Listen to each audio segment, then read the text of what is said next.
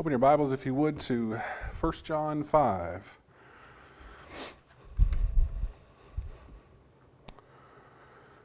First John 5. We're going to finish up our series of lessons in 1 John.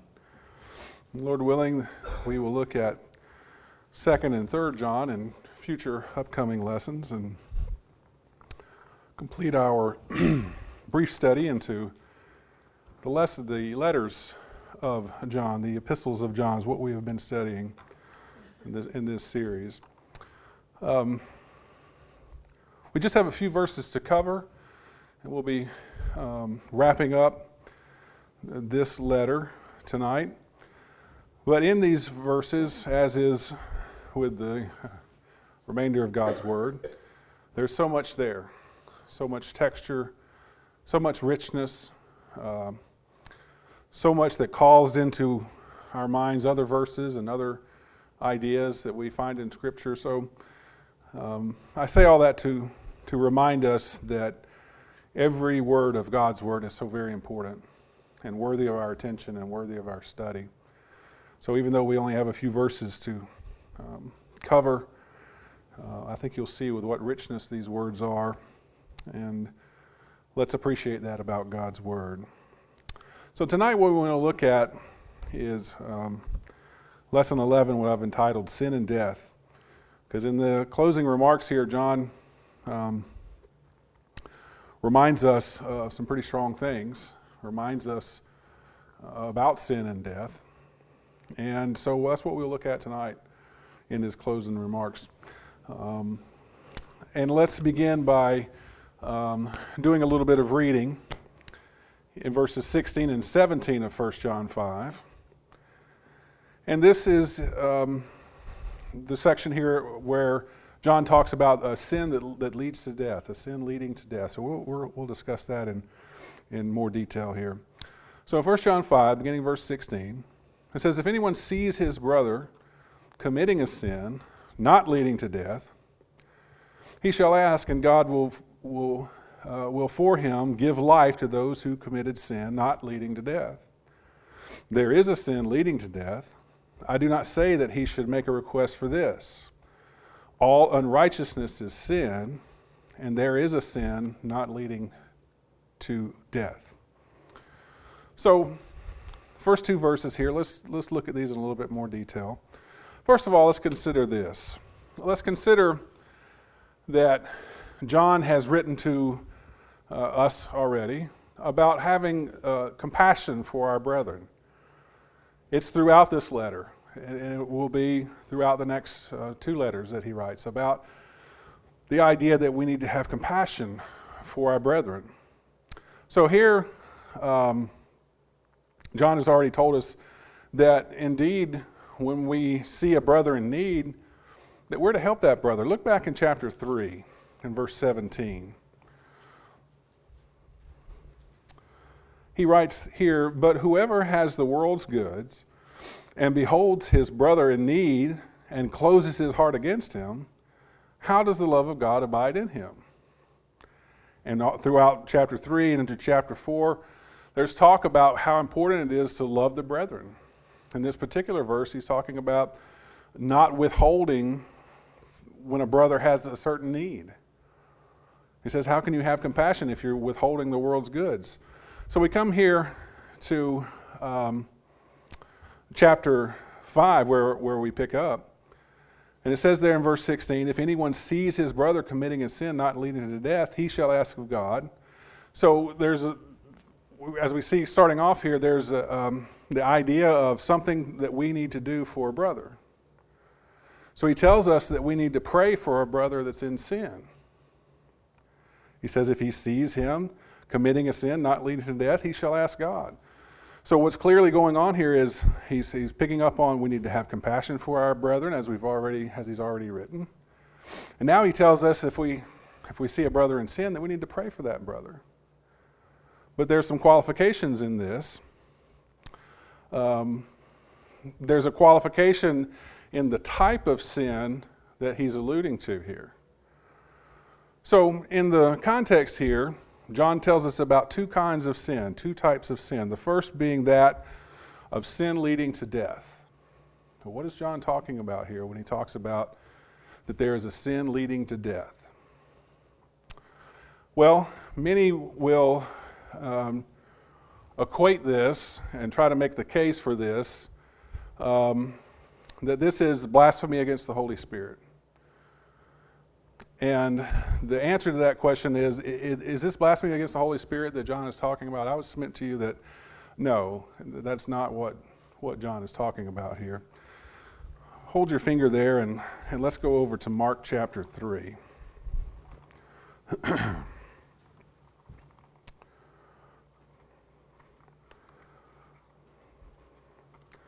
I hope that this might clear up uh, some thoughts about this sin leading to death. Um, although it's not quite in, in our purview here, but since it kind of comes up, I wanted to, to make mention of it. In, John, in Mark chapter 3, um, beginning in verse 20, says, And he came home, and the multitude gathered again to such an extent that he could not even eat a meal. And when his own people heard of this, they went out to take custody of him, for they were saying, He has lost his senses. Now, now pay attention to, to the charges, if you will, against Jesus that are being leveled here. Verse 22 And the scribes who came down from Jerusalem were saying, He is possessed by Beelzebub. And he casts out demons by the ruler of the demons. And he called them to himself and began speaking to them in parables. How can Satan cast out Satan? So the charges that are being leveled against Jesus here is that he is working by the power of the devil, essentially. That he is casting out demons by the power of Satan. And that's, what he, that's why he answers the question there how can Satan cast out Satan? So here's the context of what's going on here, and here's the charges that are being leveled against Jesus. Verse 24 says, If a kingdom is divided against itself, that kingdom cannot stand. And if a house is divided against itself, that house will not be able to stand. And if Satan has risen up against himself and is divided, he cannot stand, but he is finished. So he's making the point here that he can't be casting out Satan in the name of Satan because you're dividing the house, right? He said it just on an intellectual level, it doesn't make sense. Verse 27 But no one can enter the strong man's house and plunder his property unless he first binds the strong man, and then he will plunder his house. Truly I say to you, all sins shall be forgiven the sons of men, and whatever blasphemies they utter. But whoever blasphemes against the Holy Spirit never has forgiveness, but is guilty of sin, uh, but is guilty of an eternal sin. Now, we read that, and, and, and we probably read that before and heard that before, and Matthew records this as well. But this idea of the unpardonable sin or the eternal sin. And Jesus says that that is a sin. He says, whoever blasphemes against the Holy Spirit never has forgiveness, but is guilty of an eternal sin. So, what is Jesus talking about here? Why is he saying that, that someone is guilty of blasphemy against the Holy Spirit, they can never be forgiven that? Well, in the context, what he's talking about here is those who are saying that Jesus Christ is doing the works by the power of Satan. Look at verse 30. Here is the, the, the crux of it. Because they were saying he has an unclean spirit. So here's, Mark gives us a, a very quick insight and very quick uh, explanation of what's being on. Remember, I said to, to pay attention to the, to the charges that are being leveled against Jesus. They were saying he had a, he had a demon, that he was casting out uh, demons by the power of Satan. And so Jesus says that that is blasphemy against the Holy Spirit. That you're saying that the works that I am doing, the works of my Father, Jesus would be saying, the works what I am doing, you're saying that that's by the power of Satan. And you see how uh, serious such an accusation is. And that's the reason that he says that that kind of blasphemy, there is no forgiveness of that. Because what they're charging him with is they are saying that the Son of God is doing things by the power of Satan. So, back in our context here, when John is talking about a sin leading to death, he's not referring to this, because we'll make it more clear as we go along. But Jesus here in, in Mark clears it up by telling us that they were saying that he has an unclean spirit. So the unpardonable sin is the one that those who were leveling against Jesus saying that he was doing the things that he was doing by the power of Satan. So back to our text over here in 1 John.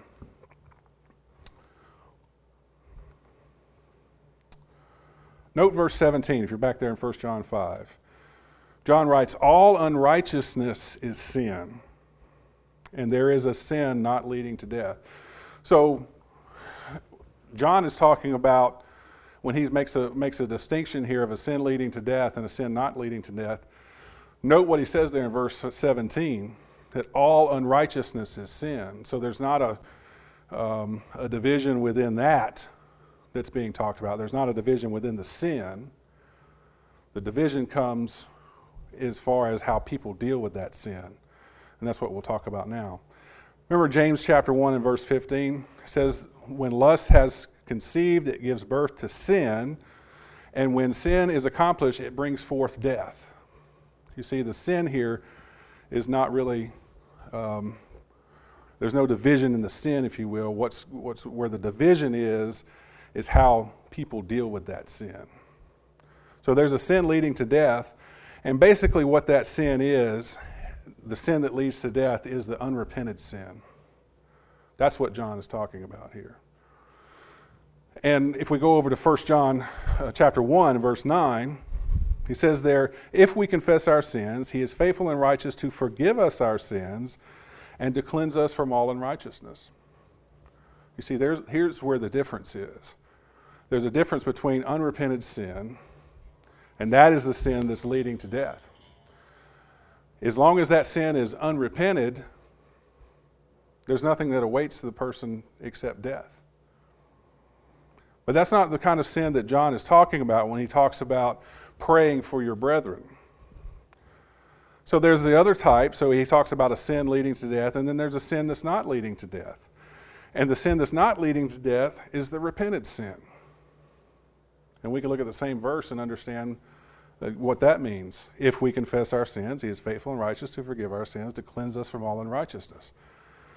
That's the kind of sin that doesn't lead to death. That's the kind of sin that a Christian commits all the time, sadly. That's the kind of sin where we need to ask for forgiveness.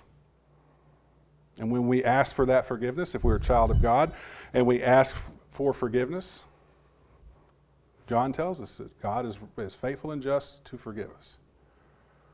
That's the kind of sin that doesn't lead to death. If there's sin in our life that's unrepented, that sin will lead to death. And so, back to our text here, let's read it again and keep that in mind. If anyone sees his brother committing a sin not leading to death, that's a sin that that, that person can, uh, has uh, repented of.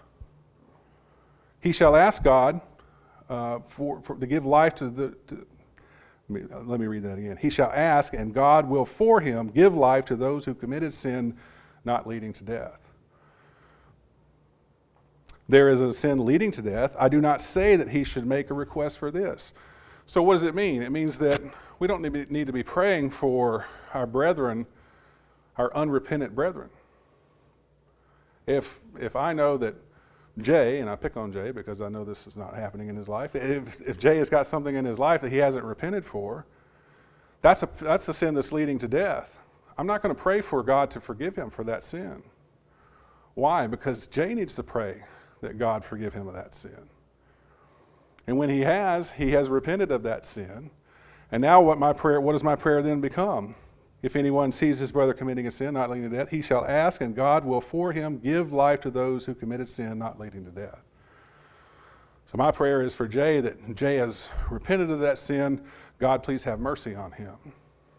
And God will because of what John has said over there in 1 John 1 and verse 9. He is faithful and just to forgive us. That's the distinction that John is drawing here. Verse 17 all unrighteousness is sin.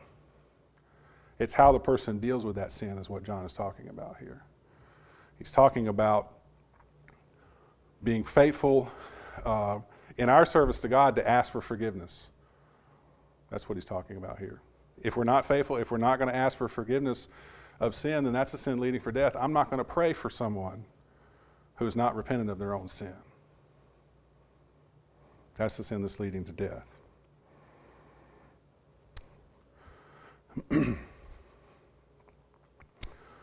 Moving on in the text, verses 18 through 21, this is the last few verses here in 1 John 5. Let's read those. It says, We know, verse 18, we know that no one who is born of God sins, but he who was born of God keeps him, and the evil one does not touch him. We know that we are of God, and the whole world lies in power of the evil one. And we know that the Son of God has come and has given us understanding in order that we might know him who is true, and we are in him who is true, and his Son, Jesus Christ. This is the true God and eternal life. Little children, guard yourself, guard yourselves from idols. So in the last few verses here, John mentions things that make us uh, certain of our faith, that we can be certain of the faith that we have. He's said this over and over again, and we've pointed out over and over again. He says, I'm writing to these, these things so that you may know. Not that you may guess, not that you may think so, but that you may know. And so, in his concluding remarks here, he makes some remarks here about the certainty of our faith, and he mentions here that there, basically, there are three ways that we know of the certainty of our faith. And the first of those is in verse 18. He says, We know that no one who is born of God sins. So, the first thing that we can know about the certainty of our faith that no one born of God sins. And that's an interesting statement that he makes, isn't it? How can that be? Well, let's look at a few things. This is someone who is not continuing in or not continuing to practice sin, is what he's talking about. Go back to, again, chapter 3.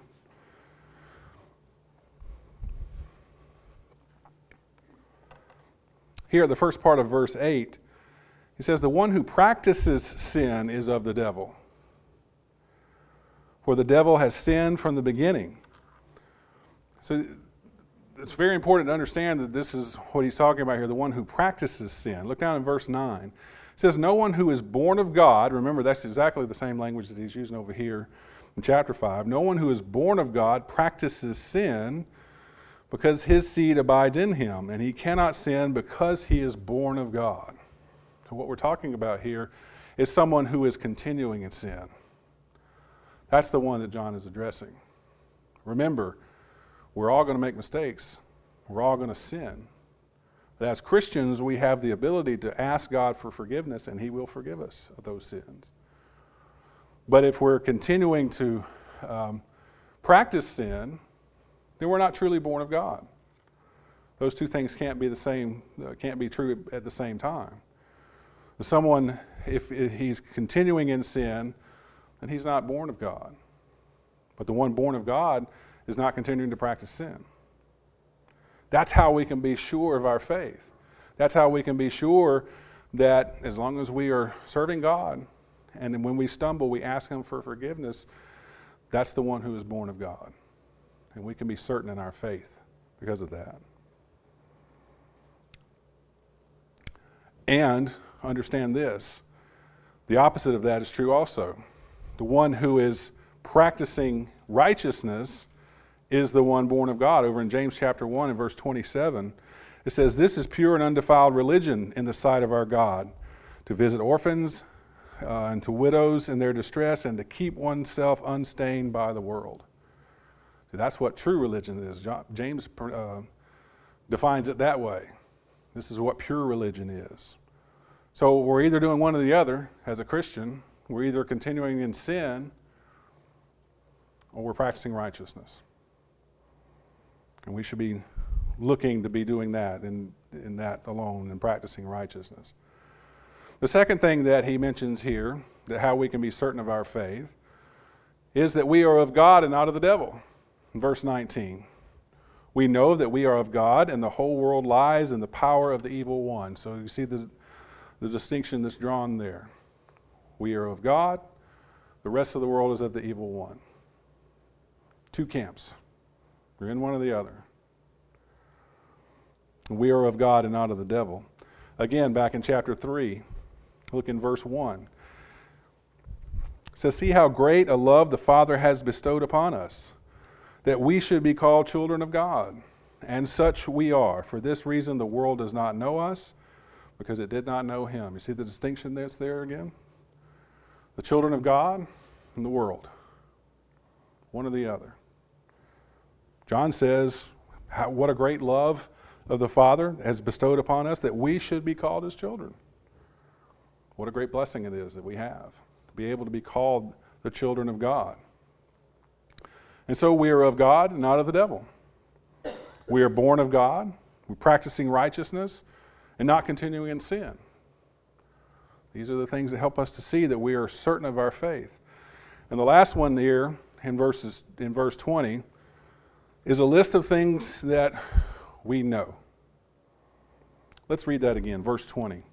And we know that the Son of God has come and has given us understanding in order that we might know him who is true, and we are in him who is true, in his Son, Jesus Christ. This is the true God and eternal life. We've looked at this verse in the past and looked to it as a summation of those things that we know. This is some things that we know because we are in Christ. The Son of God has come. We'll look at these a little bit more detail in just a moment. But the summation of those things goes along with what he's talking about here. This, is, this gives us certainty in our faith we, that, we are, um, that we are born of God and that, we're, that we don't sin, that we are of God and of the devil and not of the devil, and these other things that we know. And all of this is because we are children of God. Last thing we'll look at here is what he says there at the end of verse 20. He says there that this is the true God and eternal life. So think about what's, what John is doing. He's drawing this letter to a close. He's wanting his readers to, this is the last thing that they'll remember about this letter. What does he want them to remember? He wants them to remember that this is the true God and eternal life. Verse 20, as we've, as we've said, summarizes John's basically his whole argument in this letter. It talks about the humanity and the deity of Christ when he says there, We know that the Son of God has come. Remember, look back in, in chapter 1 and verse 1. It says, What was from the beginning, what we have heard, what we have seen with our eyes, what we have beheld with our hands, handled concerning the word of life. And the life was manifested, and we have seen and bear witness and proclaim to you the eternal life, which was with the Father and manifested to us. Remember, part of the, writing, the reason that, that John is writing this is to refute the Gnostics. And the Gnostics were those who were, who were denying certain things about Jesus Christ. Either they were denying his humanity or they were denying his deity. John is writing, that's part of the reason why he's writing this. And that's why he keeps saying, You know. We know. And this is a major reason why he's writing this, because he's proclaiming the humanity and the deity of Christ.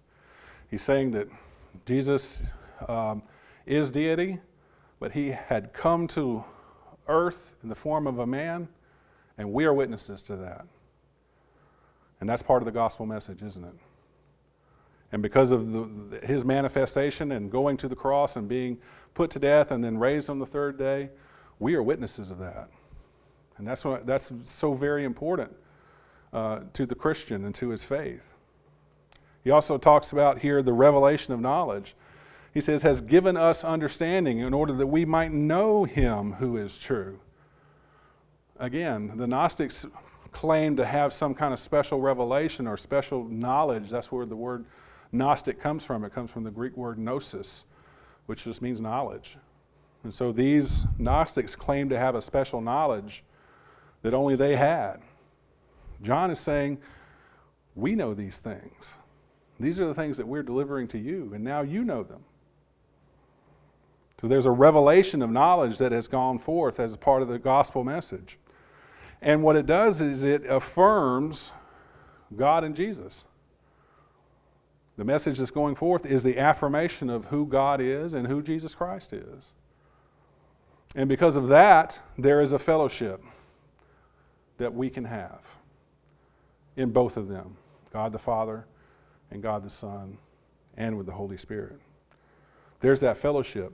So we have that because of the things that are here the humanity of Christ, the, the knowledge that has been given to you, and the affirmation of who Jesus is and who God is. Now the fellowship is available for those who believe in God and His Son, Jesus Christ. So there's something here at the very end as John is writing this, and, and to be honest, uh, verse 21 has kind of stuck out to me as uh, it seems like an afterthought. It seems like a, a strange way to, to, to, to end this. He says, after all this, he says, Little children, guard yourself from idols. Seems like, I don't know, it just kind of seems strange to me. And then I got to thinking about, well, he's just told us about the true God and eternal life and the sum, summation of all that he's writing. And there's something that threatens all of that. And that is indeed what he says here it's idolatry. Remember, as he's going through and, and writing this letter, he has these endearing uh, ways in which he addresses um, his audience little children, beloved. Uh, he has this tender way of addressing his audience here, his readers. So at the very end, you see that again little children. He's writing to them. He's an aged man at this point. So there's a lot of people younger than him. And he's writing, he says, Little children, guard yourself from idols. You see, idolatry, and Paul writes in Colossians 3 and verse 5 that that equates to greed. It threatens all of this.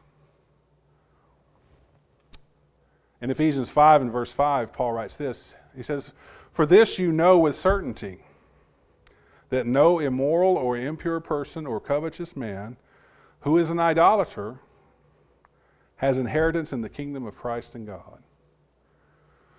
So all this that John has been writing, all the all the pleas for brotherly love and to love God and to um, make sure that you are following after Him and praying the way you ought to, and knowing all of these things, it's all threatened by idolatry. It's all threatened to go away for the one who gives into idolatry. What is idolatry? Paul equates it with greed, but it, at the heart of it is selfishness. At the heart of it is one wanting to supplant um, God with anything else, whether it be money, whether it be power, whether it be whatever. Whatever becomes uh, comes between us and God, that becomes idolatry, because we are putting that thing in a place of, uh, of honor and reverence where it doesn't belong. It comes between us and God. And that's what idols have always been from antiquity. That's what idols have always been. People wanting to build, build things and fashion things and then fall down and worship those things. At the heart of that is selfishness. And so that's why Paul equates it with greed. It's, it's the idea of well, I'm not really going to go along with all this. I'm, I'm going to set up something over here that I can worship according to the way I want to do it. So, all this argument that, that John has put together here, and he says, Little children, guard yourselves from idols. Don't let anything come in between you and God. Don't let anything supplant all that I've been talking to you about.